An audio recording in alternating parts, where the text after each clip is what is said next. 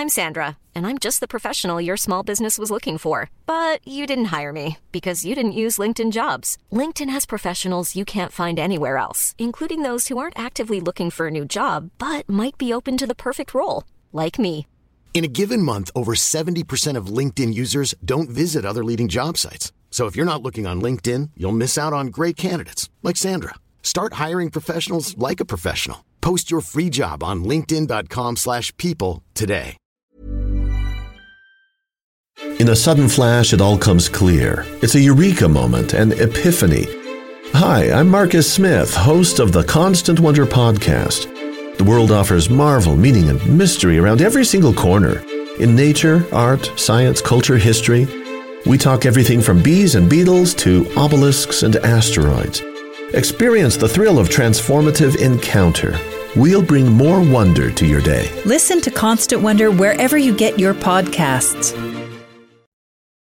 Hi, everyone. Just before we get this next history hack outing going, we would just like to extend the most incredible thanks to everybody for the support you've given us so far. The podcast has just passed 1 million downloads, which has completely blown our minds. So, from Alex, Zach, myself, all the guys down the pub, we just want to say thank you so much. And to keep doing what you're doing, spread the word, tell your friends, like, subscribe, review.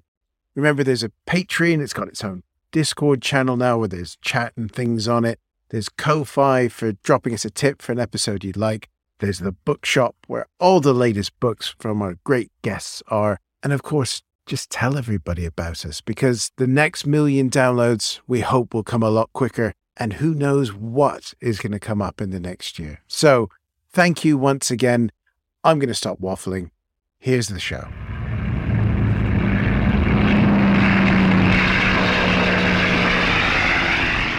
Hello and welcome to History Hacks, dedicated Second World War and a bit either side aviation podcast, head chopping with me, Matt Bone.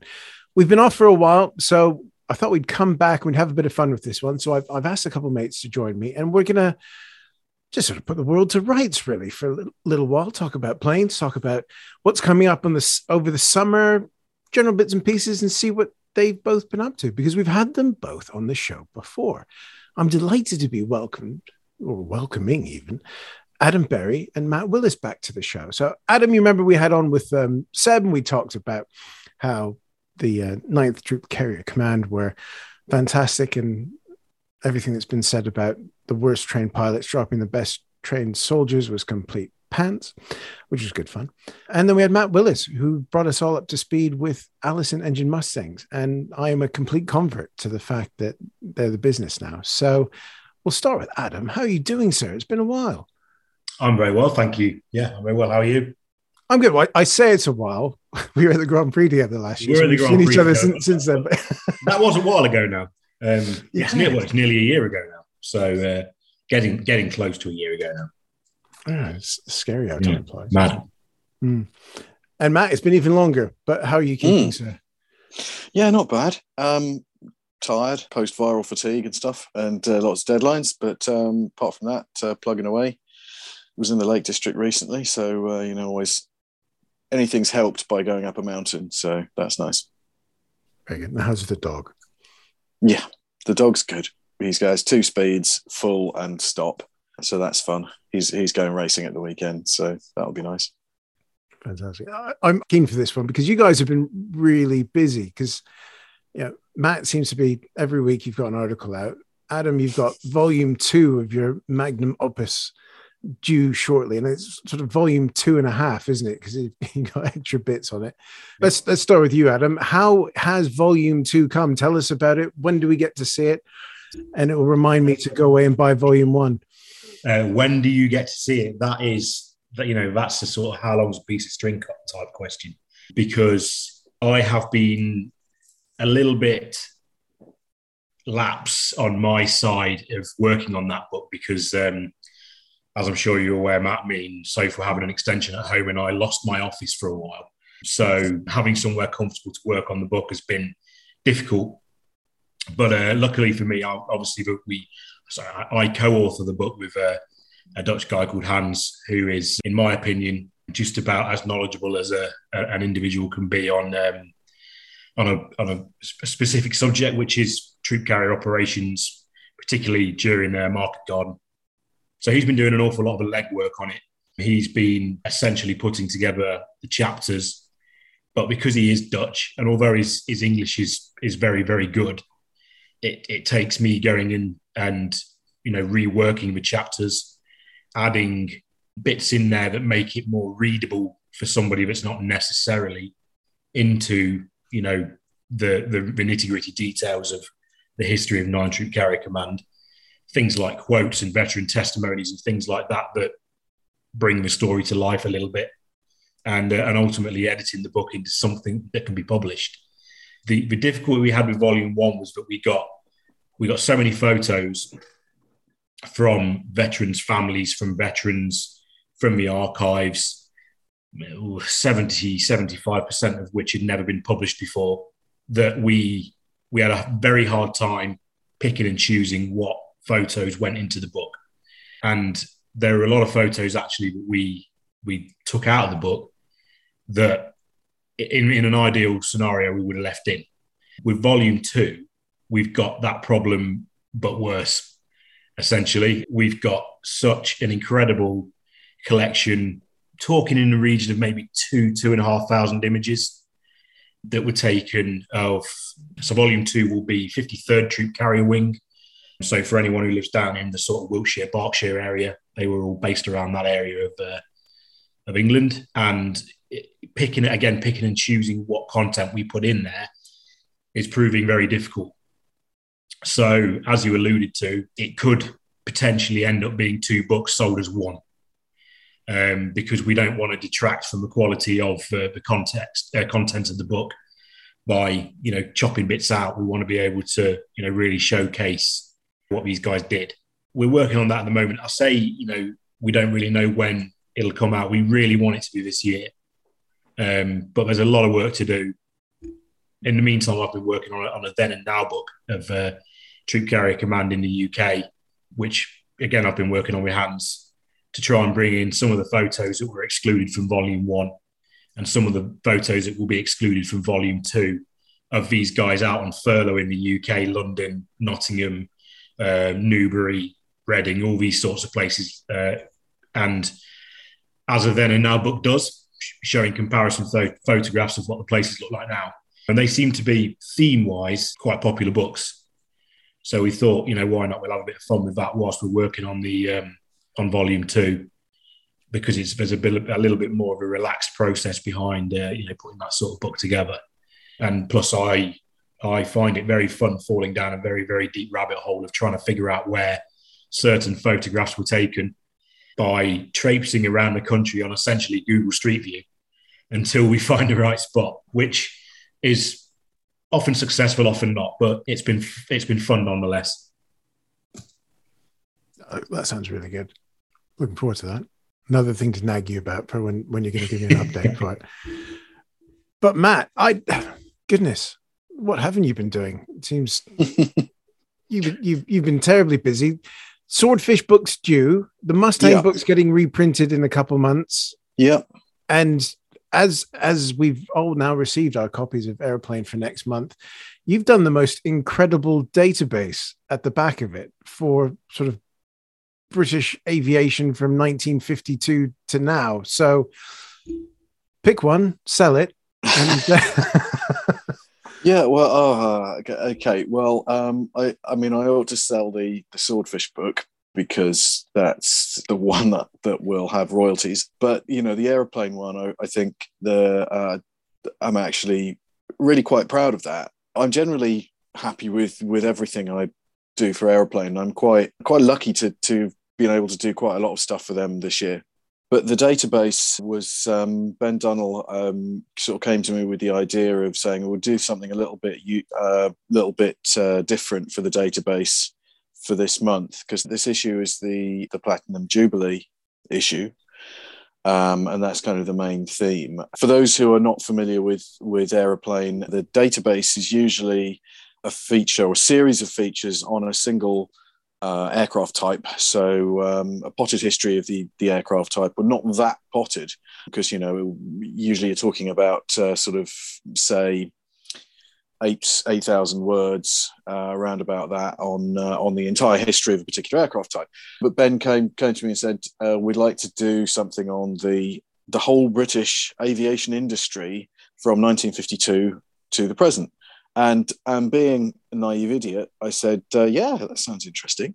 Um, and you know it was a hell of a lot of work as you'd imagine. Different kind of style of work to usual because it's it's quite broad but necessarily has to be quite shallow because you have to to cover a hell of a lot. And it was really interesting actually being able to take that step back and look at things from a broader perspective than you would normally be able to and actually start sort of looking at the whole story and and stories within the main story and following threads through. So you know things like air-to-air missiles from the from the from the outset and uh, you know the d- development of rotorcraft and um, airliners and all the sort of you know because the usual thing is i think the thing that to, to sort of sum sum it up if it's possible to do so the view that a lot of people have is is basically one of decline, and that it started out in the fifties when you know Britain was a great aircraft aviation nation, able to compete with anyone in the world, and we were doing everything. We were doing everything from you know military aircraft, airliners, uh, rotorcraft. There wasn't anything we didn't do. We did it all ourselves. And then after that, there was you know horrible governments that cancel things, and you know could have things that could have been world beaters, sort of and then were, were you know terribly short-sightedly killed by appalling politicians and stuff like that. And the view I think I came to was that it's a lot more complicated than that. It, it's there are areas of withdrawal from certain areas of the the industry and areas that we've kind of got out of as a country that that maybe we didn't need to and, and shouldn't have done. But on the other hand, some of the sort of technology that's that's now coming through and the way the United Kingdom fits into other projects, it, it's really kind of top of the top of the game, and it, it's sort of specialization and and development and evolution in certain through certain paths. And you know, UK has taken one path, and countries like France and so on have taken different ones. And I don't think there's necessarily anything wrong with that. So yeah, it was an interesting an interesting process, kind of trying to to step back and put all of that together. So that's in the June issue of of Aeroplane magazine and it's yeah, it's great. There's some you get the Rotodyne in there, which is always always good to, to squeeze into any any discussion. Mm. You kindly sent us it yesterday. We both Adam and I had a little little flick through. It is when you say comprehensive, yeah, it's it, it's a bit, it's a big old read. So I haven't yeah, had the time to sit down with a mm. cup of tea yet, but I've picked out a few bits. You've got you know Firestreaks on javelins in there. Mm. Um, the the bit that I'm if you can hear me clicking in the background, it's because I'm trying to find it, and it's what 23 25 pages of of yeah. good content just, people. there's about 12 i think there's probably about about sort of it's probably more than 12,000 words actually. It's a good it's a good old chunk of text and lots of pictures which obviously you know aeroplanes got such a great archive and they're able to source photos from from uh, from everywhere else as well. So it's you know it's really well illustrated as they they always do in, in my uh, you know not entirely unbiased view but but yeah you know it's a kind of it's a good one to keep i think. I hope it will be a half decent reference for people in the in the future as well because it's uh, it doesn't miss much out i don't think despite obviously being a it's not a full book by any stretch of the imagination but you know we covered a lot of ground. It's, de- it's definitely a keeper. You know often yeah. with these magazines you find that some of them are a little bit uh, you know once you've read them you've read them, but this one's definitely a keeper. Mm, I'm glad to hear that.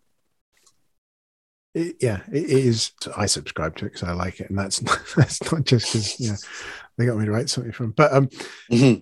it's um, yeah, no, it's it's it's a super, superb. I'm going to enjoy delving into that a little bit more because you you also had that excellent one about the um, dear old Mister Grey and his slagging off of the Soviet long distance attempt last month. Was, yeah, um, well, that was, I mean, that that one kind of started with when they did the anniversary piece for Aeroplane, which I now can't remember whether that was last year or the year before. Um, but it was Ben again asked me to do a piece on on CG Grey and his politics, which um, I think you know I'm quite grateful to Ben for having the faith in me to tackle that uh, that very sensitive subject. Um, but to one be, of the to things be, that, to be fair, you'd think the editor of Aeroplane would step up to write an article about the editor of Airplane, wouldn't you? But, well, you know, they, they, they, they, uh, they, this was a, it was a, it was a piece within a piece. So it was the, um, again, the, the database that month was was on the history of, of Aeroplane magazine, and, and Arthur Ord Hume uh, was doing it. It was, you know, I can't think of anyone better to do the overall piece. But one of the bits that you know I didn't really touch on in the end because there was more of it in the main article was this whole business of of Grey challenging the legitimacy of the, uh, the, the long distance record that the Russians had made in uh, in the Tupolev ANT 25 aircraft, which involved the sort of transpolar flights, which were quite sort of dramatic flights at the time, where you know nobody had had made these flights directly over the pole, which is obviously now a commonly used route um, across continents. But uh, this was sort of pioneering stuff for that reason and for the the record setting. And they went to Grey and and he had his team go to some quite extreme lengths to to prove to prove that this um, couldn't be possible. And that, you know they they looked at the mathematics and they had papers from the um, National Advisory Committee for Aeronautics in the States, you know, which were all kind of enlisted in the service of, of proving that these aircraft weren't capable of, of making the flights. And I, so I kind of thought, well, yeah, that's kind of been left hanging because the um, the FAI at the time decided that the records were were legit. The various other countries were kind of you know pretty much recognised them straight away. But a lot of that, I think, was on the fact that, as as Grey pointed out, you know, quite a lot of it is done on trust, and that it, it requires like the, the main aero club of the country concerned to um, to do certain things to validate the record and there was a question of whether you could trust a, what was essentially an authoritarian regime to be trustworthy over these things. But of course, you know, Grey didn't mind at all when it was Nazi Germany or fascist Italy that was um, carrying out uh, record flights because he had some, um, frankly, his views were. Uh, you know, offbeat even by the standards of the time, and you know he had some really out there views, uh, which you know makes him quite controversial as a figure because he's so important to the foundation of the aviation media in the UK uh, and really and the, the the, establishment of aviation generally. You know, in the early days, he was he was really quite uh, influential, but he was a frightful bigot, and uh, he had some hideous views. And I think it's it's actually sort of you know it's quite good that that aeroplane is you know they're not trying to hide that they're they're actually engaging with that uh, as a subject, and I think that's uh, because you know the magazine was always political when Grey was in charge, and he made it that way. People say take the politics out of aviation history and stuff. Like, well, sorry, you know, can't do that. So you know, trying to do that in a kind of sensitive and balanced way, and uh, you know, it's interesting to be able to explore things in that way rather than just you know nuts and bolts and um, top trumps. And, and, anything on Grey is catnip to me because he's, hmm. he's, he's he's such a weirdo.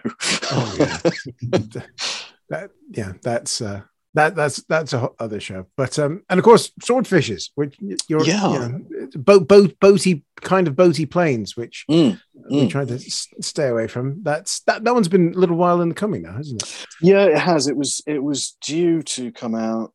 God, when was it? It was basically uh, delayed by the first lockdown because the the publisher Tempest Books anticipated that there would be um, rightly so that there will be sort of you know logistical issues with that. So so that and another book that i'm working on um, got uh, they they made the decision early to to put those back. And then obviously they got and then they got into a queue with other stuff that I was working on and and that the publisher was working on. So uh, so that has been a little bit of time, but uh, I'm expecting that by the end of the month and actually it was lucky. It was good to have the delay because it enabled me to um, to include stuff that i wouldn't have been able to otherwise uh, not least interview materials with what must have been one of the last surviving operational swordfish aircrew uh, an observer by the name of um, brian riley who's who's sadly no longer with us um, but i was able to to you know, probably got about sort of maybe 12 or 14 hours of interview material with him, a tiny fraction of that, which makes it into the Swordfish book because he was on MAC ships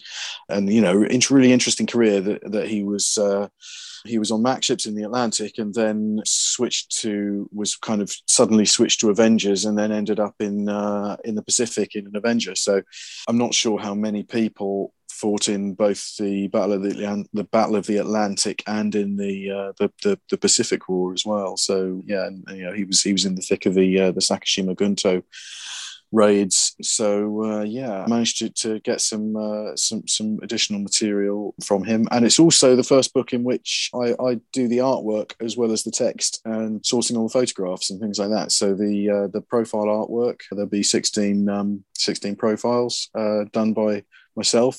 So I'll be interested to see how people receive those. Because I haven't uh, haven't had any examples of that that kind of work published yet. Fantastic. So, yeah, goodness, you have been a busy boy, haven't you? Tell me about it.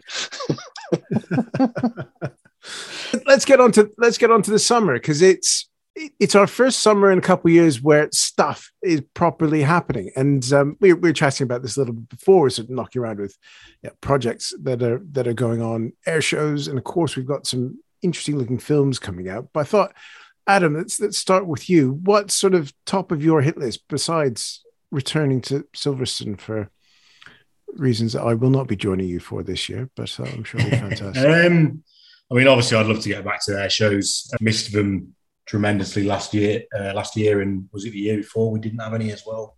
Obviously, very gutted about the situation with uh, Flying Legends because you know Flying Legends is what it is. It's uh, for those of us that are into the uh, older style of aircraft, then it's you know one of the go-to air shows.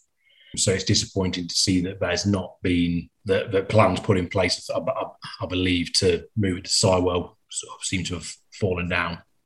Other than that, I'm um, I'm I'm air show wise, I'm sort of keeping my eyes open. I mean, the Victory show is going ahead again, which is local to me, and that is usually a pretty good show for flying. I don't know the ins and outs of it really, but I get the impression that some of the limitations that get put on aircraft at air shows don't necessarily apply to um, to the uh, to the victory show. Um, obviously, they're not allowed to fly with a flight line, but you get up close and personal with the aircraft. You see them landing on a grass strip, which is uh, you know nice and close, which is not very often you get to to see Second World War aircraft landing on a grass strip. Um, it certainly makes for good photographs.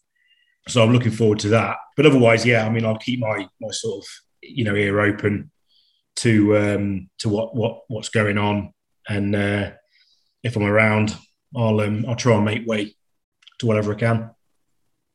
Yeah, I've, I've not got anything booked up myself yet. So hoping to pop up to Shuttleworth for a couple because they, they always they always put a good show as well. Matt, are you? Have you got anything lined up? Are you? Yeah, I'm due to. Well, I'm I'm um, due to go to RIAT uh, which I haven't been to for you know a good few years. And obviously, that's not been on for for a couple of years, so it's uh, be interesting to see what they do manage to uh, um, to get together for that. You know, disappointing that uh, Yeovilton Air Day is not happening this year for I think for financial reasons they've said, which you know is is not uh, not terribly surprising, but it is it, it's a pity because I've I've been um, last last couple of examples of that I was actually there with the with the Fairey Barracuda restoration um, team rather than as a spectator. But it's it's you know it was good to go to anyway. Always a great static display there as well, and um, so it's a, it's a, shame. Hopefully that'll be back next year. See with the you know loss of Culdrose in the last uh, little while as well. That's uh, you know uh, shame to not have the Yeovilton this year. But yeah, RIAT um, should be interesting. Other than that, I'm again not really booked in for much this year, but hoping to um, I've done one of the um, Threshold Aero photo shoots, which was I've done more of them than air shows in the last uh, the last few years. Actually, a, a sort of you know, although there's no actual flying, it, it's actually a good and different way to get sort of you know up close to operating aircraft and you know get interesting things thrown in with reenactors and things like that. So uh, you know there was some uh, you know lovely to see the new uh, the newly restored Max Holste Max Holste Broussard at uh, uh, Oaksey Park recently, which uh, hoping to see that on the display circuit this this season as well. That's a lovely aeroplane and quite a quite a rarity. So uh, nice to see that kind of spitting blue exhaust flames in the uh, um, you know behind in front of a starry sky. So uh, yeah, I love that kind of thing. Fantastic.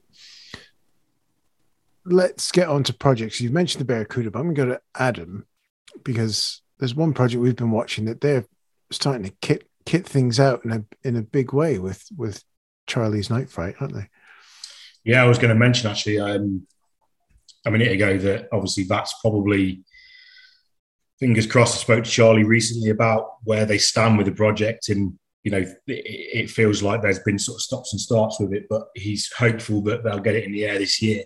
So that's that's huge because, as you know, it's uh, you know okay. There's there's plenty of C47s that are airworthy. There's plenty of C47s that are airworthy with with a great history behind them. But the project in general, with uh, with Charlie and and the, team that are restoring Night Fright, the, the the the details that they are going, the lengths they're going to, to make it potentially the, the most original C47 flying it's mind blowing. I mean, aside from the the instruments that they're sort of legally obliged to put in the cockpit, they are.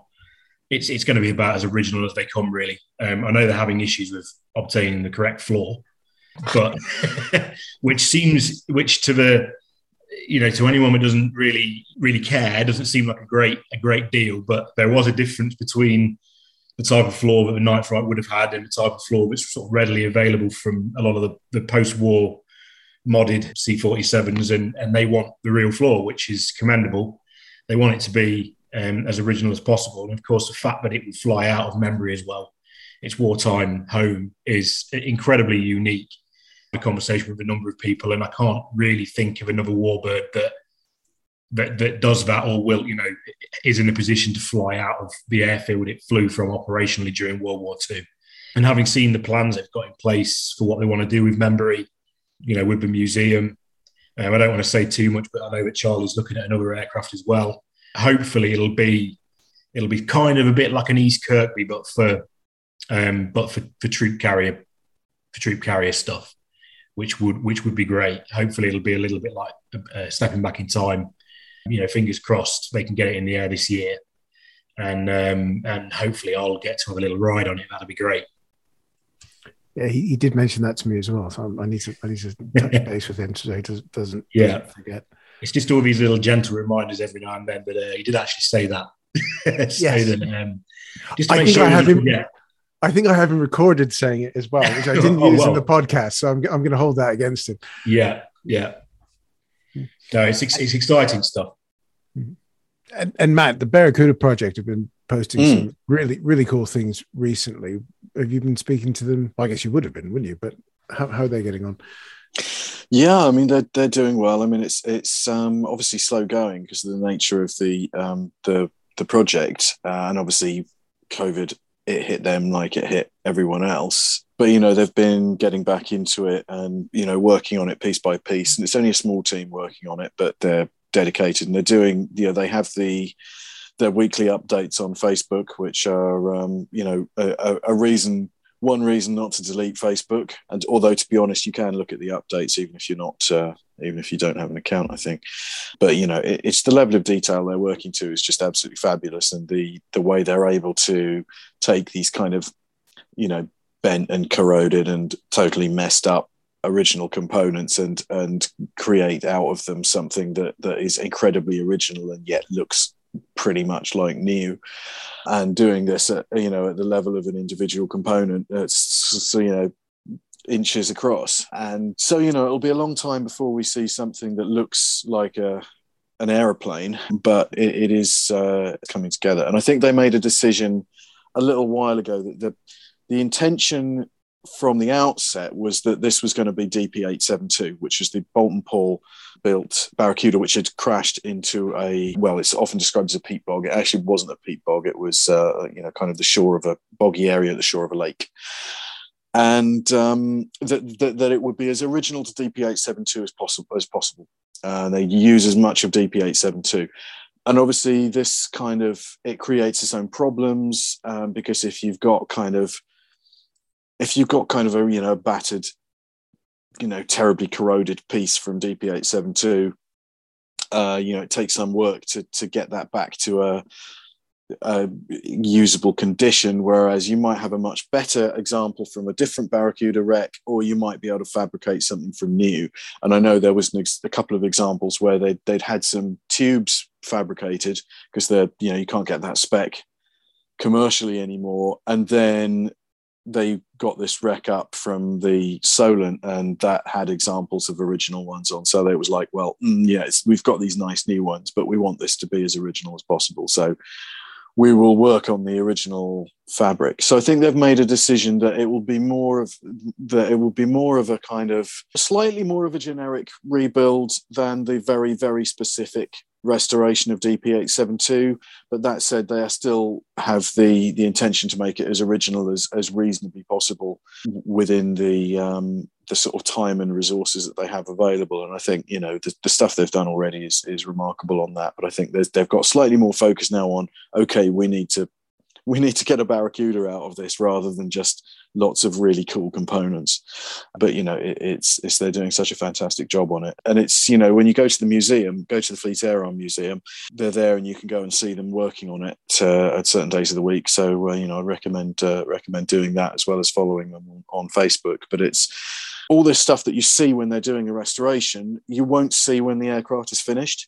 Um, so you know it's worth kind of following this to sort of the the you know i'm learning i've i've written a book on the barracuda and i've learned so much stuff about the the internal structures and systems that i just didn't get into when writing the book. So you know it, it's uh you know that one's awesome. Great. I've just been having beers with tony hoskins about aa 810 so that's that's the one that's sort of on, on my mind. And that's um yes keep keep keep an eye out on tony's various feeds for that because there's lots of cool news coming up for that one, which, of course, being a great escape pilot in it. And we might even mention one of 810's other pilots a bit later when we talk about racing pilots. But let's crack on because we've got some movies coming up this summer as well. There's the big one, which frankly I'm stupidly excited for, which has got nothing to do with Second World War. Well, does actually. It's Top Gun 2, which apparently is just incredible.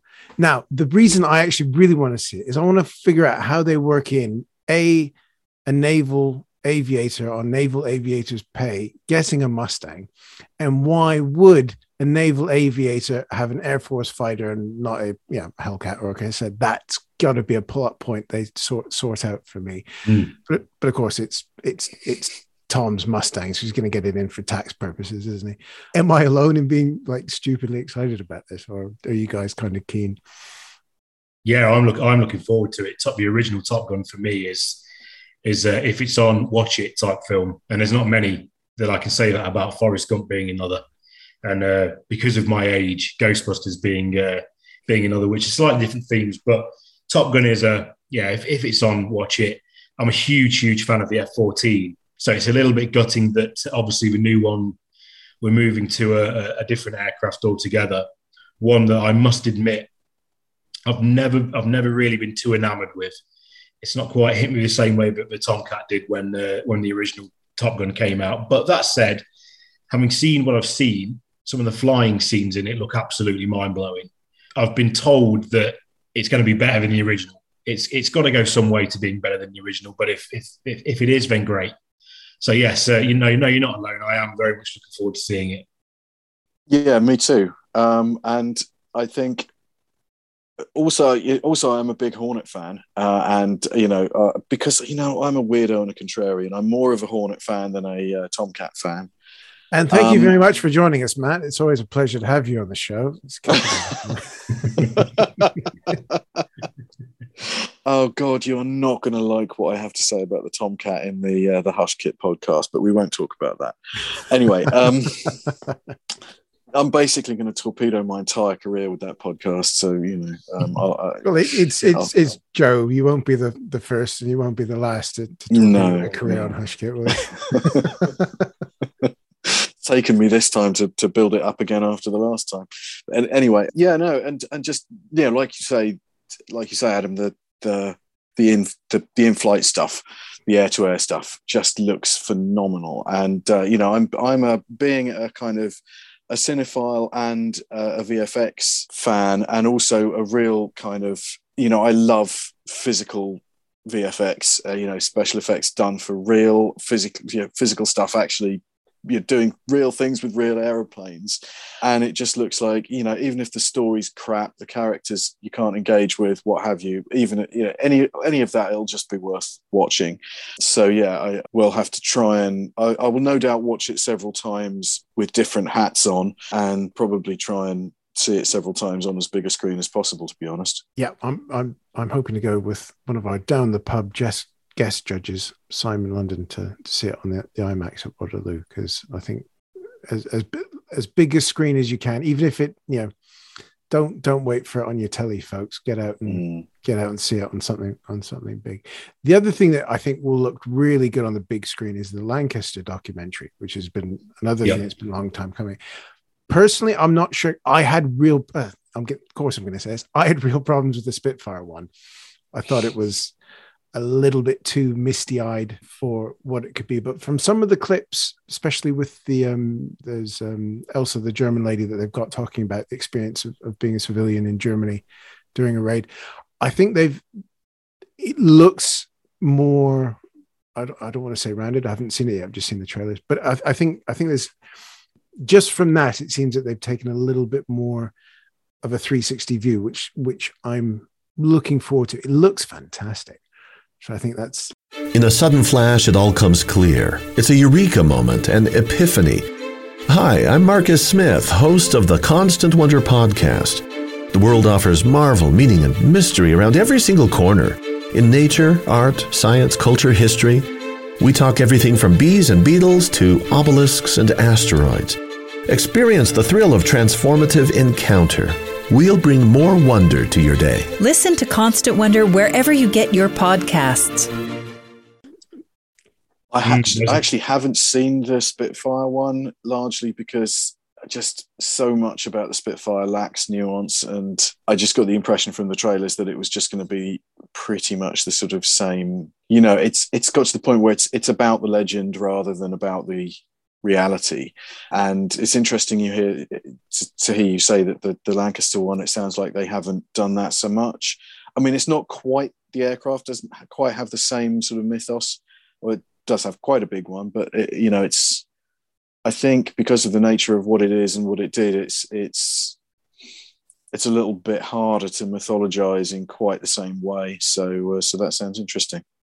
And, and some of the just just the again the the aerial footage that they've that they've got from it and uh, uh, and so on just looks just gorgeous. So um, you know, yeah, I mean, in the in the, uh, in the trailer, there's a scene of the uh, the BBMF Lanc taking off towards camera, and uh, I've always been of the opinion that that the the frontal view of a Lancaster is is when it looks most awesome. You know, it just mm. looks like a it's it's the best view, and I think that that scene alone is uh, is worth watching.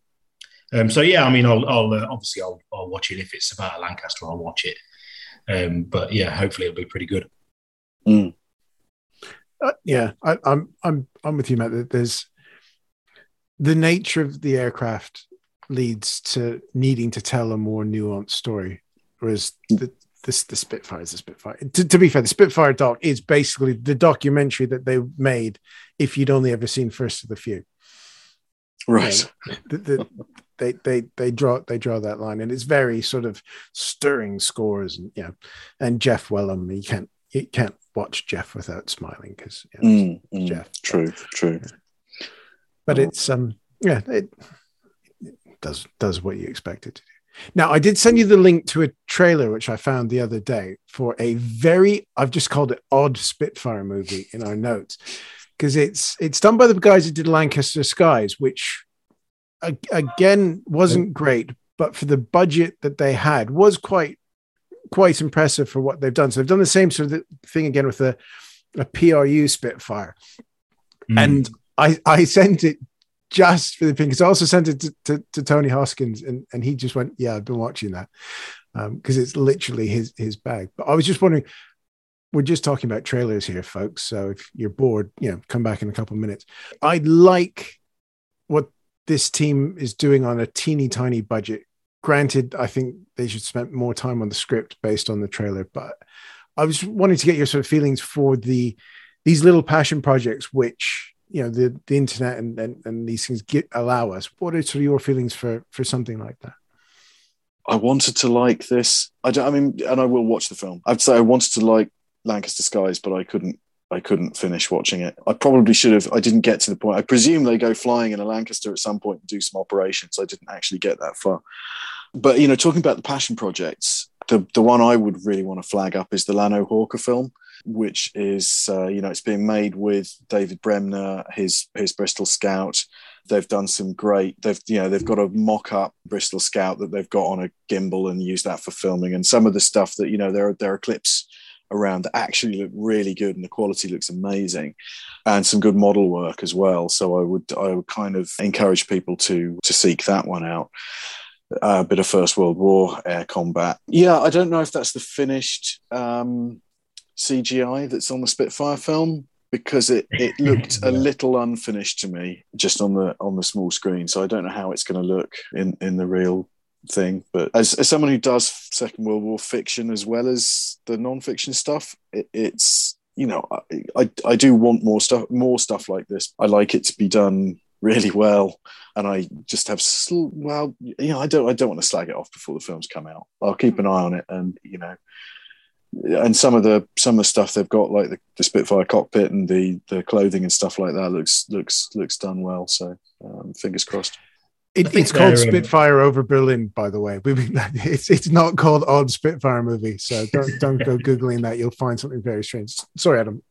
I was going to no. I was going to say I think that they're um, I, I think that they're more regardless of well, you can live with some of the quality if there's there's the right sort of passion there um, and a willingness from the people who made it to, you know, really delve deep into researching whatever it is that they're they're theming it on. Um, you know, and it looks like these guys have done have done a reasonable job with that from what you know you can see in the trailer. Um, a friend of mine sent me a link a week or so ago to a, um, a film that's slightly off topic, but it's about the, the Second Ranger Battalion landing at uh, Pointe du Hoc in um, in Normandy on D-Day and uh, it is mind-blowingly atrocious. It's um, it's borderline comedy, you know, kit-wise, everything you can think of wise. It's and evidently something like that is created with the the frame of mind that somebody just decided that they wanted to, you know, they might make other genres of film, that they might have decided they wanted to make a war film. Whereas with you know with some of these, like you say, passion projects, you can tell that there is some real passion for what they're doing there, and uh, and some some actual effort has gone into researching them and making sure that everything they do kit wise and you know dialogue wise is is is pretty accurate. Because you know dialogue's a huge thing in these things you know people you know it sounds like a weird thing to say people talk differently to how we do now. An, ex- an example i was told the other day which is again going slightly off topic was during the filming of masters of the air which of course is something else that hopefully we may see this year. I think the plan is to see it this year. They were using a Vietnam era way of referring to lieutenants on set, a way which was never used during the Second World War. And uh, it was picked up by a historical advisor.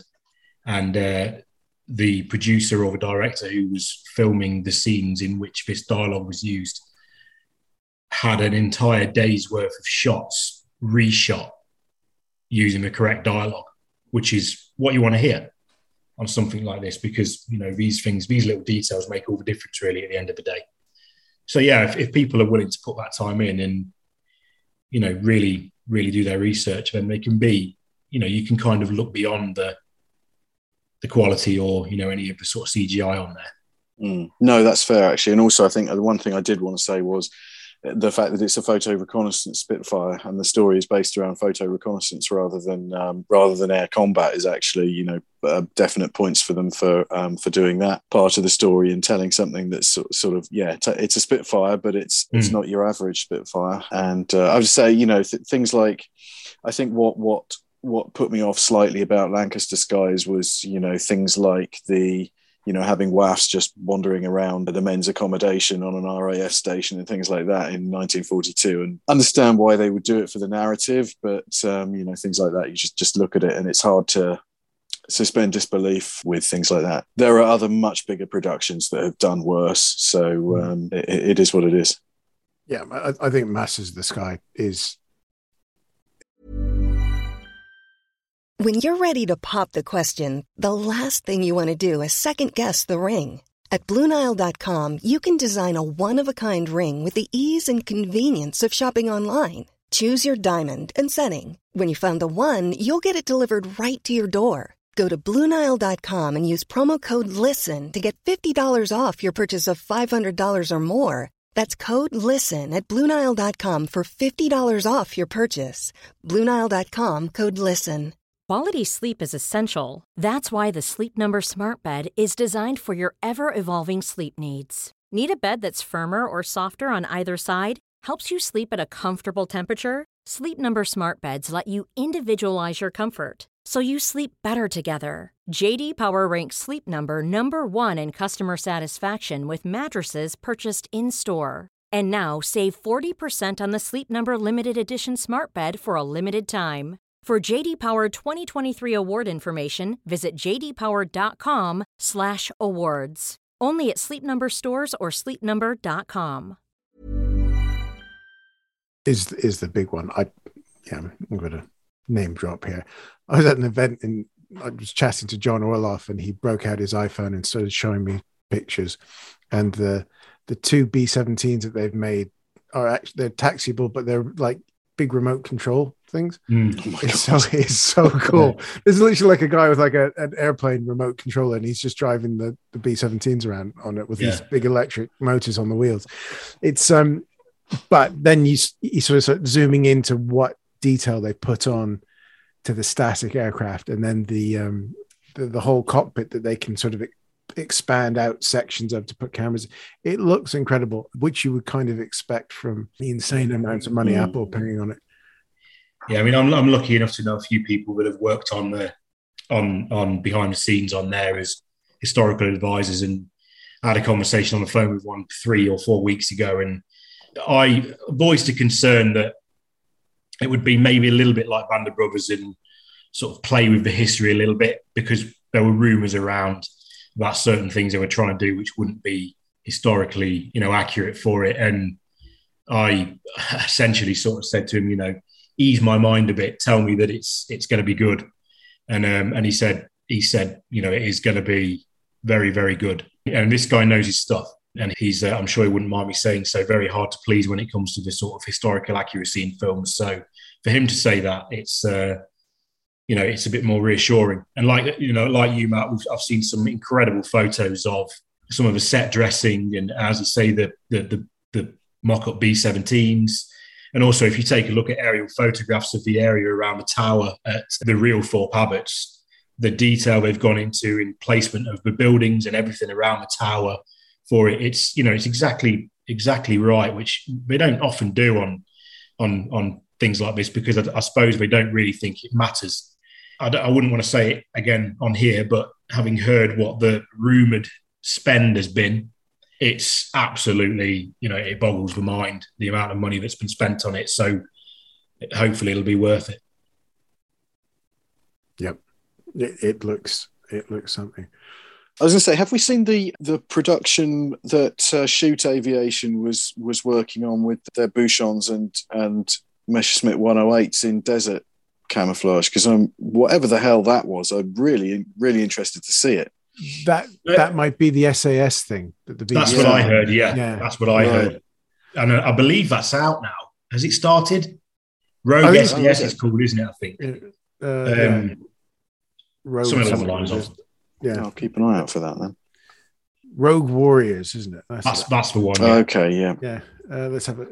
This is this is great radio, folks. All of us googling when this thing's out. Um, Sorry, I should, I should have all these things that I should have thought of before. Um, it's. So that's actually I, I another- don't think I don't think it, I don't think it is out yet. Um, anyways, it's it's soon, but it's yeah, but Yeah. it's the, the Ben Macintyre empire rolling on with you know Operation Mincemeat in the cinemas, which I haven't seen, and from what I've heard, I don't need to see. Um, Uh, oh dear. and, and I haven't actually read any reviews or, or seen any opinions on that film yet. Um, but it doesn't sound positive. I've got I've got the book. The book was good. Yeah. read, read it on a flight. It's it's it's it's not not particularly uh, hard going. Um, Hon- honestly, I'll just sort of uh, say at this point that if anyone wants to make a um, an adaptation of my Malta trilogy, then you know I don't care if you ruin it. Just make it. You know. Yeah. Um,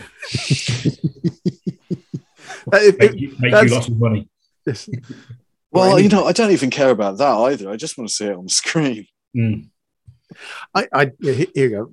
One one of one of my favorite Second World War based movies is is Malta's story. I, I, Yeah. I Yeah. think it, it's the most un Guinness Alec Guinness performance ever because he's he's so restrained, but it just it's it's fab. Mm. Anyways, we, we we must move on. Books, anything got you? You both have stuff coming up, but are you looking forward to actually reading anything that's for pleasure? I would like to read something for pleasure, but this podcast means I have a stack of books I need to read to to talk to good people like yourself.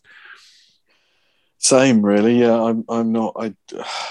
Yeah, I would love to read something for pleasure. I can't remember the last time I did, to be honest with you. I'm probably going to pick up, just because of my love for all things US Airborne, I'm probably going to pick up the book about Ron Speirs, because judging by um, the interview with the authors that, uh, that our friend Paul Woodadge did on his uh, World War II TV, it sounds like it's going, it's going, it's quite um, revealing in terms of some of the stories that were made famous through Band of Brothers and his portrayal in Band of Brothers. So, but for me, that will be a, you know, hopefully that'll just be a, you know, an easy reader. That'll just be um, something like you say that I read for my enjoyment more than anything. I, like like you guys, I've not read anything. The, the amount of books, I'm sure it's the same with you guys. The amount of books I've got on shelves that are half read with post-it notes hanging out of them is alarming. And my wife is often saying to me, "How many of these books have you actually read?" And it's it's most of them, but define what you mean by reading. Do you mean having read the whole thing, or you know, read a couple of pages? Mm. Um, you know, so but yeah, I, I, that's the only one really at the moment that I'm I'm contemplating um, buying a copy of. I, I actually read something for fun the other month. Wait, I went back and reread uh, Goodbye Mickey Mouse. Oh, such a good book. Yeah, Yeah. it's I I I must have been teenager when I read it last time, and it superb, superb book. Yeah, you, you, lo- you lost on me me with that one. Right, uh, Len, Len Deighton about a, a, a group of um, P fifty one pilots. Oh right, okay. It- Oh, I'll have to, I'll have to have a look out. Look out. it, it's it's not a hard read at all. Um, Yeah, you'll polish it off quite quickly, but it, it's um, I, I, I tell a lie. There is another book that that's not new, but I do want to get hold of, and that's uh, Richard uh, Trig- Tregaskis, the book he wrote about uh, Guadalcanal, because a- apparently the way that he writes this is a, great portrayal of the horrors of the sort of combat that the Marines faced on um, on Guadalcanal. Again, it's not aviation themed, but it's um, it, it, it sounds naive of me, but I didn't know. Although I knew he was there, I thought he was there, you know, as a reporter, and that he was, you know, sending snippets back to be published in newspapers or magazines or whatever. I didn't actually know he'd written a book uh, until about two weeks ago. So I thought to myself, well, that sounds like a good read. So um, that's another one that I'm going to try and uh, try and get a copy of. I'm assuming, given the, the magnitude of, of the name, that it will still be available. Hopefully. my B25 kick at the moment. I've just, it's never been published here, but Tom uh, McKe- McKelvey Cleaver wrote a book about the wing that Joe Heller was in called Bridge Busters, all about tactical Mitchells. So I'm, I'm trying to find a copy of that that isn't an absolute fortune, then has to come from America. Yeah. Um, it's not due out until October. And the nice people right. at Osprey don't have any. So there we go. But anyways, that, that's it. Yeah, ladies and gentlemen, there will be a lot of shows coming up about B25 Mitchells in the uh, in, in a little while. Sorry, Matt, you're going to say something.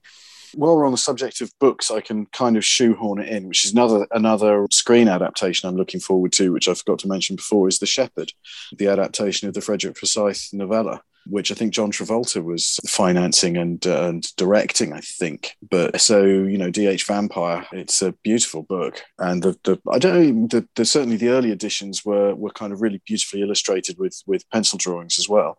I imagine it'll just be a shortish film because it's only a it's only a short book. But um, uh, there was a radio adaptation of it a few years ago that was on BBC, and they, you know, it was a Christmas Eve thing, and it's uh, it's apparently like just a passion project for John Travolta because obviously being a pilot himself, but but um, he he loves the book apparently. So uh, they were doing some filming of that. I can't remember where recently, somewhere in the UK with an actual vampire. So um, yeah, um, it's. Um, fingers I just crossed. looked it good. up. It was in Suffolk, and he was in a Wetherspoons.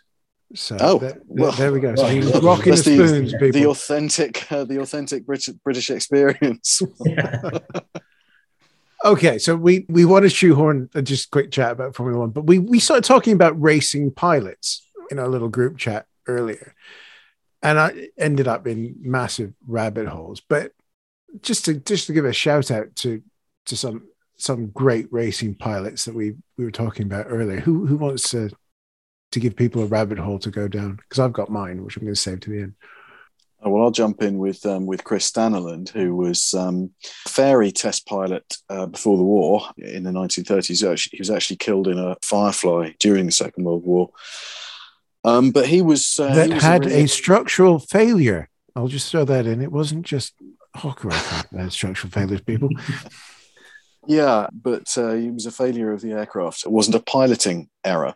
Yeah, he was he was a really accomplished uh, racing driver as well. It was kind of old school stuff. He was uh, mainly racing at Brooklands, uh, so he wasn't particularly sort of on the international circuit. But um, he had a car which it started out as a Grand Prix Alfa Romeo, and being kind of a skilled engineer as well as as well as a driver, kind of updated it and uh, and modified it sort of out of all recognition from the original Alfa, Alfa Romeo. It was known sort of half jokingly as the multi union because bits and pieces of various cars had gone into it. And obviously, it was a kind of play on Auto Union, which were around at the time. And it did look rather like a Grand Prix Mercedes by the time he finished with it.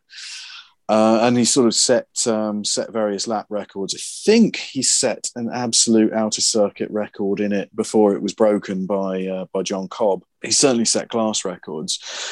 And the the other Fairey test pilot, Duncan Menzies, who I wrote a biography of several years ago, who sort of he drove with Staniland once um, in his Bentley, um, and uh, Staniland drove him from one, you know, it's like they were going from one aerodrome to another, and um, he was driving this thing like he was um, like he was on the, the, the race circuit. And M- Menzies basically wrote in a letter that you know he'd he'd once he'd been driven by Staniland, once he refused to go with him again, um, not because he wasn't an excellent driver, which you know he, is at pains to point out that you know he was a really really good driver, but it was that he made no allowances for other road users not being of the same quality as he was. So, um, reading between the lines, I think Menzies was scared after death. He was kind of this kind of typical daredevil in the way he did everything, but he was a really kind of precise display pilot. And Menzies was a, an, an awesome display pilot. You know, he's a really good aerobatic pilot himself. But he, he you know, he was first to admit that um, that, that that he wasn't even on Staniland's level as a presentation pilot. And I think those skills were the same skills that I think what we would call car control now. Um, Staniland had just that total precision. Yeah, so I think it's, it's sort of you know his his career as a racing driver is not terribly well known. Sadly, his car, which survived survived the war and it was in kind of pretty complete condition. I think the engine had blown, but apart from that, you know, the, the, this kind of unique car that had been built by this sort of um, important figure in British aviation and motor racing, but because it contained by now the only two, but it contained part of the chassis rails of an of, of an al- original Alfa Romeo which had Grand Prix history. Someone took it and basically junked all the stuff that was that that, that, had been added to it over the years. Took the chassis rails and uh, restored uh, a Grand Prix Alfa Romeo. So now we've got this this kind of these two chassis rails parading around, pre- presenting as an original pre-war Alfa Romeo, which they probably claim had Nuvolari history and things like that, but probably didn't. So his car kind of still exists, and apparently uh, the sort of like the, the multi-union bodywork is still in a garage somewhere. But you know, you know, I better stop there because otherwise I'm just going to rant about uh, restorations. but um, yeah, that's so Chris Staniland, who you, that aspect of him you may not have heard of.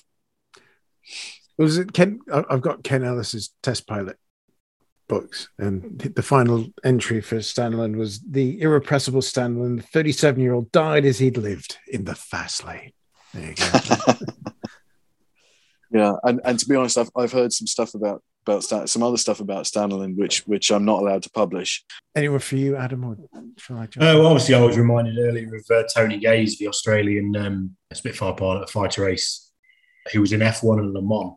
But to be honest with you, you know, don't know a great deal about his uh, his wartime experiences. But it, you know, if Wikipedia is to be believed, had 13 and a half kills to his name, so he seemed to be a um, seems he was a pretty accomplished fighter pilot.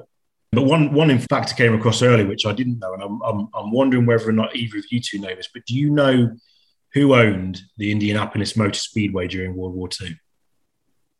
During World War II, interesting. Ooh. No, I don't. It was owned during World War II by Eddie Rickenbacker. Ah. Really? Yeah, he bought it after, obviously, after World War One, and uh, he made the decision, apparently, to to cease racing there during during the war because obviously there there was a greater need for the materials that went into the cars and obviously the fuel that went into the cars towards the war effort. So there was no racing at the IMS during the uh, during the war. But yes, it was it was owned by Rickenbacker at the time. Wow. Yeah. Mm. So he, I mean, you know, you, you, make the assumption that he obviously had some sort of uh, passion for motor racing. Otherwise, he hmm. wouldn't have bought one of the most famous racetracks on the planet, would he? Mm. Wasn't he quite big on the board speedways? Possibly before before the First World War, even.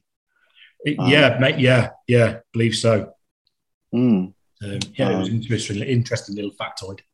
Yeah, yeah. Mm. It's kind of kind of reminds me of you know the Wings, the 1927 film about the you know World War One combat. But before they go off to France, they're uh, building a building a special based on a Ford or something like that, presumably, and uh, you know early automotive history. So, oh, cool.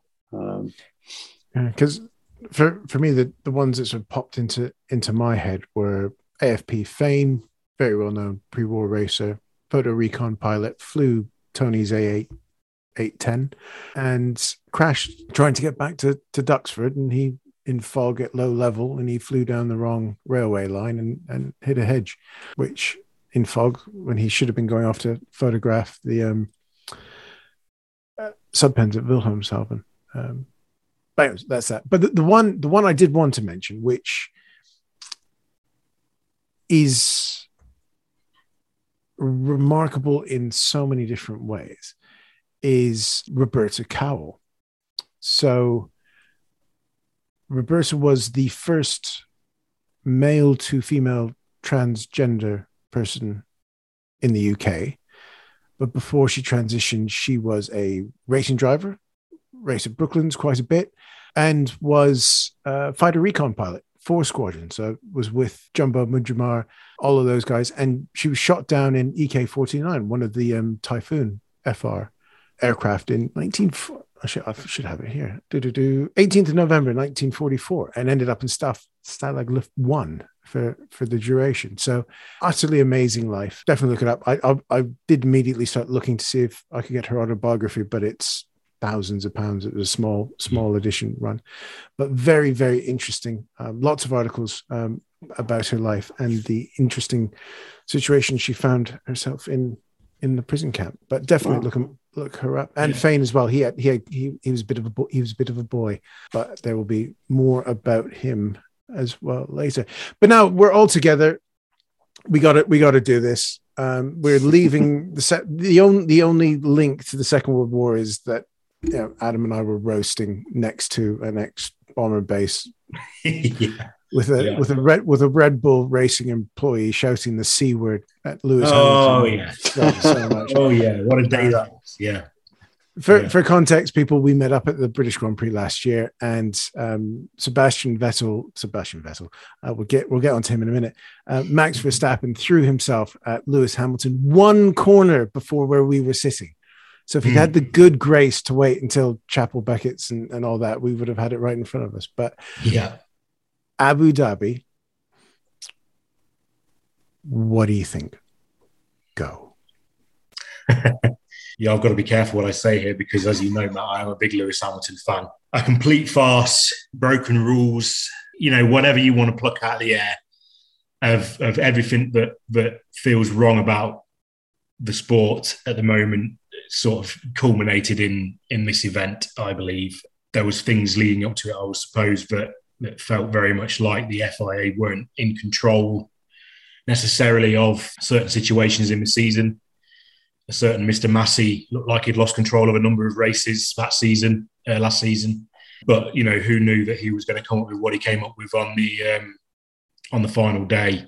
Bullied, I think, is the right word by team principals, and you know, I'm not I'm not naive enough to say that you know that doesn't involve those at the uh, at the Mercedes garage, but certainly on that final day, he made a glaring error that essentially um, that essentially won Max Verstappen his championship, in in my opinion. And people, you know, people will bring up, and I saw I saw a video online earlier again. Again, people still talk about it all the time that Max Verstappen led more races and that he, you know, he won more races and this, that, and the other. And unfortunately, that's not how sport works. At the end of the day, whoever's got the most points wins the championship. And up until the final lap of that race, Lewis Hamilton had the most points. And until Mr. Masi came along with his um, odd ruling for that final lap, the, the championship was Lewis Hamilton's. And that is how sport works. You can't, you know, you don't win sport on statistics. You know, you win it on the important things. And, and Lewis Hamilton had done what he needed to do that day, I believe, to win the title. I believe the last four races of that season were were Lewis at his very best. He was at his very best on in that race as well. Um, he was putting in excellent lap times on very old tyres, but unfortunately, you know, somebody expected him to uh, fight off, uh, you know, fight off Max on the same tyres whilst Max had brand new shoes on. So it's uh, fast is probably the right word in in my mind. I yeah, I agree, um, and I think it's yes, the race itself was a farce, but then the the, the subsequent cover up and attempts to justify it were worse because I think it's if someone screws up and if someone screws up that badly, you know, who hasn't screwed up? I've made some horrendous mistakes in my life. I'm sure we all have. But, you know, the mark of you, you kind of the, the the test that that applies to us is to is to admit to it and try and put it right. And mm. I know with the FIA, as far as the FIA and Formula One were concerned, there was no doubt an awful lot of money and other stuff, and it would have opened one hell of a can of worms if they had afterwards said, "Yeah, we screwed this up. It was it shouldn't have happened in the way it did, but we're going to try and put it right." And what trying to put it right would have looked like, I have no idea. And we're probably still be in court now if that had happened. But I think, you know, even for Masi on an individual level to come out, or now he's not in that job anymore, what's stopping Masi saying, actually, you know, the pressure got to me.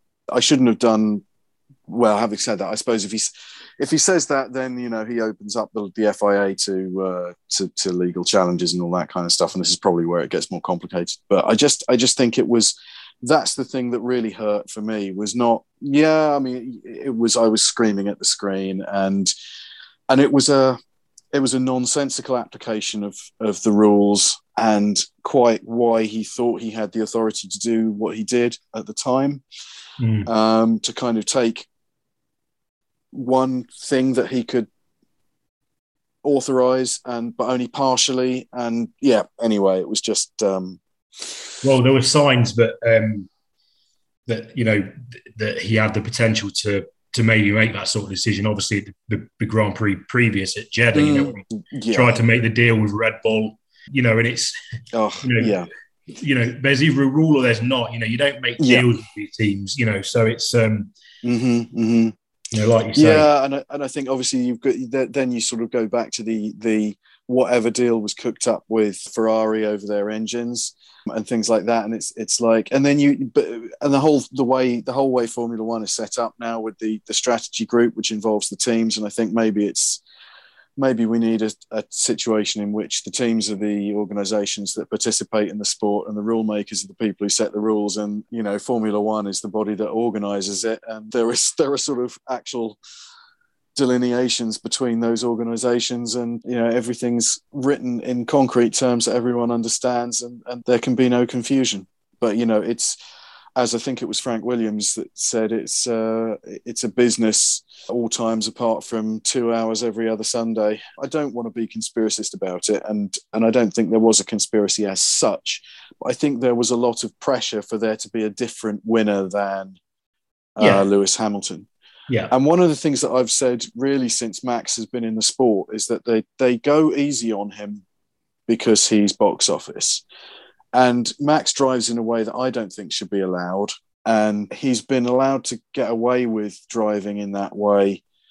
And he's been enabled in that by both by his team and by the the governing bodies because he has a big fan base because there are a lot of people excited by him because he's you know he has helped bring new audiences into formula 1 and things like that and i think we've got to the point now where we have because people have turned a blind eye to the way that he drives. And um, it, it's that more than anything else that sort of put me off Formula One. You know, I still watch it, I still follow it, but I don't have the same enthusiasm I did over it even a couple of years ago, really. Yeah. I mean, I'm finding it very difficult to get enthused over new cars, to be honest with you. Yeah. I mean, look very clumsy on the track. You know, it's evident that you know, a certain few teams have applied the new regs pretty well, other teams haven't. I don't really think it's made the racing any different to what it was before.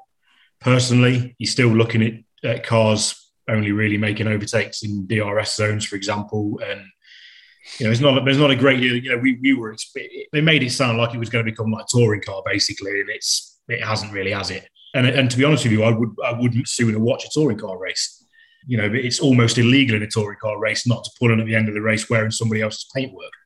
You know, and that's that's what racing should be in my mind, as long as it's within you know the parameters of uh, you know what is safe and what what the regulations are. Then you know it makes for great racing. But you know, I find it funny you made a comment about you know the, the application of regulations and you know how seriously the FIA take them, and, and at the moment they're they're taking regulations over wearing the right sort of pants and not wearing jewelry in the car. Oh my god! You know, yeah. very very seriously. But but but apparently, it be you know when it comes to actual regulations during a race, they can be flexible with those, which I, I find very contradictory.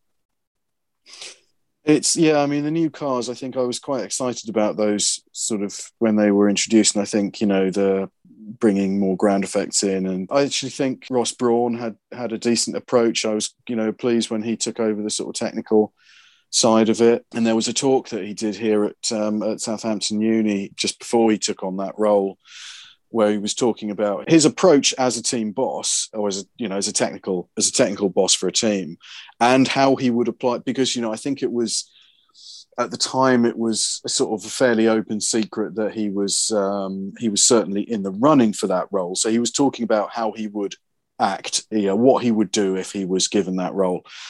You know and and it's very much more systematic than than things had been. And we had those really ridiculous 2017 regulations where I think it was, you know, tail end of Bernie era, and he decided the cars aren't fast enough. They need to be faster and not actually pay any attention to the racing whatsoever. So they just bolted more downforce on them mm. uh, and given them bigger tyres. And, and I think it's, it's, you know, we have to go back to the fact that actually the racing was quite considerably better in, in sort of, you know, 20 up to 2016. Um, yeah. And people complained about the overtaking then, but you know it got significantly worse when they they brought in those the wider cars and the, the bigger wings and, and and all that stuff. And then you actually the, really the whole time I've been interested in Formula One, going back to the eighties, people have been complaining about not enough overtaking, and I think maybe people kind of needed to calm down at times because it's just it sort of feels like everything they've done has made it worse ever since. You know, certainly I remember the regulations back in in 89 were supposed to to improve the racing over 88 and i suppose you know you had the situation in 88 where it was mclaren dominated everything and it wasn't like it wasn't an exciting season. The cars are too big and hit too heavy. Uh, i don't think you'd struggle to find anyone who disagreed with that um, that that viewpoint. And it's just uh, but having said that i remember the indy cars the sort of the, the the Indy cars of the mid 90s, they were big, heavy cars, and yet they managed to race well on street circuits. Mm. So They need to make the car smaller and lighter. They need to be more nimble. You know, a, a racing car, the, the ultimate racing car, which Formula One is kind of supposed to be, it doesn't necessarily have to be the fastest. They've always been faster series than Formula One, but it kind of feels like it has to be the ultimate in in when you take everything in the round and it feels like they should be more nimble, more agile cars that you can kind of race with, and, and these kind of big lumbering things. And also, it just sort of shows that the fact that they've the tires again. It always seems to be the tires seem to be the um, the limiting factor. Like in Miami, it was like, yeah, it's great on the racing line, but we've kind of spent millions and millions on these new aerodynamic regulations that make the cars easier to follow each other but then you give them only one racing line. You can't yeah. move off that racing line no matter what the aerodynamics are doing. So it's like, come on. These people think, are supposed to be clever. Yeah. I, I yeah. think I think my my my biggest gripe with the new regs is they bottled it slightly on the ground effects. If you're going to allow ground effects, curved undersides, go whole hog, put the skirts on them, and then strip off the aero on the top on the top. Mm. You know, mm. it's it. There was always going to be as soon as they had open-sided bottoms to. It's getting rude now. Open-sided bottoms, porpoising was going to happen. It was going to hit somebody badly, and it was going to hit someone else less. And I was sitting all here as Lewis fans, but you know, it. I, I think as soon as they announced that, it was like, well, that's not really going to do enough. And I just think it's cars look cool. It's nice to see that they all look quite different to a degree. Um, I think the Ferrari looks really cool, actually. But mm. and it's nice to see them winning. I really wish Carlos would figure out how to keep it out of the wall. Um, mm. yeah. But um, you know, it, it, it's it is really interesting. But we just to wrap up, we, we were talking about something earlier. It's been cropping up more recently with with Seb's struggles. Is this Red Bull's greatest racer? it's obviously Sebastian Vettel. Mm. But uh, have we reached this point that we are so enamored with, say, the the immediacy of things like Drive to Survive, social media, which is Im- immediate, that we are forgetting just how good. You know, Seb was forgetting. You know, we think of Lewis and his seven titles, eight with a star next to them, and we forget the years that he battled Seven the Ferrari. Was it uh, 2017, 2018? Granted, Ferrari had a trick engine, but we won't get into that. But he was incredible. Why is it? Am I thinking right that we our memories have gotten so short for the, the, the general fan oh. base, or is or is it something else? Oh, there, there is always a recency bias. Always a recency bias. When I worked at Autosport, and it was during the Schumacher era, and it was just at the beginning of his Ferrari dominance. So many people back then considered Schumacher to be like absolutely unquestionably the greatest of all time, and I completely disagreed with that then, and I disagree with it now. But now, if you look at the sort of lists of, you know, people talk about Hamilton a lot, and people are starting to talk about Max as the greatest ever, which is a complete joke, if you ask me. Utter, utter joke in so many ways. I don't actually even think he's all that good. But anyway, so it's it's a few. I think there's always this kind of zone that's a few years ago. We're not kind of far enough back to be classic yet, but it's long enough ago that people have kind of forgotten the immediate sense of it.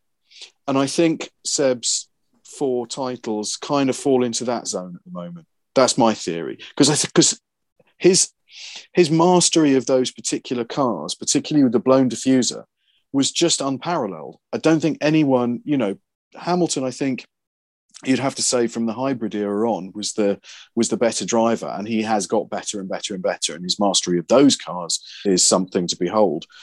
But Seb, in that in that particular era, at the you know 2010 to the mid 2010s, just nobody could touch him for the way he could drive those cars and get a lap time out of them. Mm. That's my that's my take anyway. Yeah, I mean, I, I think that there's an element of um, of the way that F1 fandom's changed over the last few years because it's obviously become a more popular sport. You know, social media means that the, the way that people talk about races and talk about drivers is becoming more like you know how football fans talk about teams. A lot of it's very toxic, I find, and it, it makes me sad to think that that F1 is is going in that direction. And I, I, feel like there's an awful lot of fans, and I'm not being judgmental towards those that are, that are new that are new to the sport, but I just don't think they've got a great grasp of sort of F1 history. And it goes back to what you said, Matt. But they don't, you know, they probably didn't see Seb race, and they probably don't care enough to to go back and look at actually how good he was. They just see, like you say, who's you know somebody who's popular now or someone who they, they perceive to be better now. But Seb was annoyingly good. I used to really hate him. Mm-hmm. Um, um, I, I really like him now because he's mellowed a lot and obviously he's doing great things outside of the sport. I believe he's on. Is he on Question Time? Is it tonight or is it tomorrow? It's tonight, yeah, I think. Yeah, I think yeah which tonight, I find yeah. weird, but good on him. You know, I think that's great. So I used to hate him, but you know, it was it was it was hatred born out of whether I was willing to admit it or not. The fact that he was just that good, hmm. you know, and there was, you know, I, I, did I did want to see other drivers win, but you know, at the same time, you can't ignore the fact that he was, you know, a seriously seriously good driver. It was that counterintuitive yeah, I mean, my, my... driving style, wasn't it, of, of, keeping his foot on the gas when he really shouldn't have had the, his foot on the gas to, to, to keep the the diffuser planted. That was just mind yeah, I mean, he's he's he's such an intelligent driver um, in terms of technically. I think, uh, and while I don't think he was ever the best wheel to wheel racer, he kind of didn't need to be. He he was sort of in the, that sort of Jim Clark frame of of being able to race off into the distance and not uh, not need to do the wheel to wheel stuff.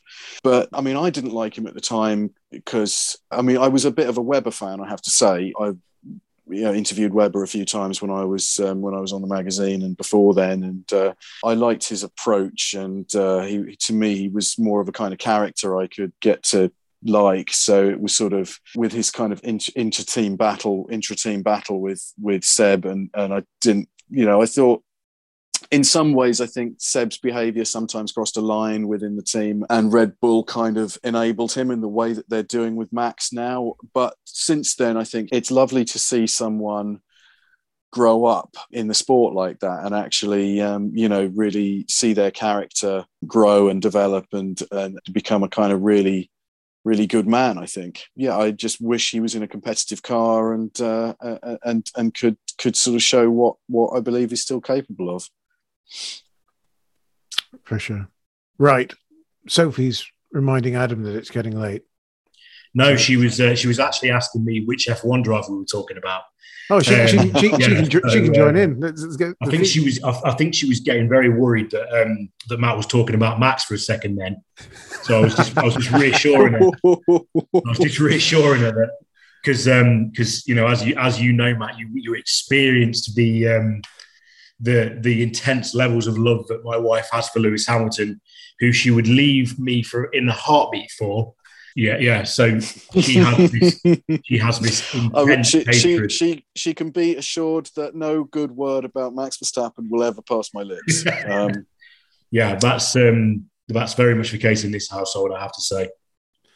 Yes, yeah. I, I, I, think out, out, of the four of us that were at that race last year, she was the one who was more likely to give that RBR employee a slap for. yeah, that, yeah. I mean, we're, we're we're planning on sitting in the same place this year, and I'm very much hopeful that that guy won't be there. Yes, that's those. That's a that's a good spot. We won't say where it is because you know. We, yeah, it is a good spot. It, it, yeah. It's a good spot. Anyways, gentlemen, this this has been a real giggle. We've been going on far too long, and who who who knows? Maybe we should maybe we should do do this again. Put put the yeah. aviation world to rights and. Uh, I get things out. So, Adam Berry, Matthew Willis, thank you so much, and uh, we'll have you back individually for this because we got to do the Duncan the Duncan chat as well, Matt, haven't we? So, mm-hmm. um, anyways, thank you so much, and we'll be back soon. What I have lined up next, I'm not sure. It's probably going to be B25 Mitchell related because yes, living rent free in my head at the moment, folks. So we'll um, we'll do something like that. But gents, thank you very much. You're welcome. Thank, Thank you. you.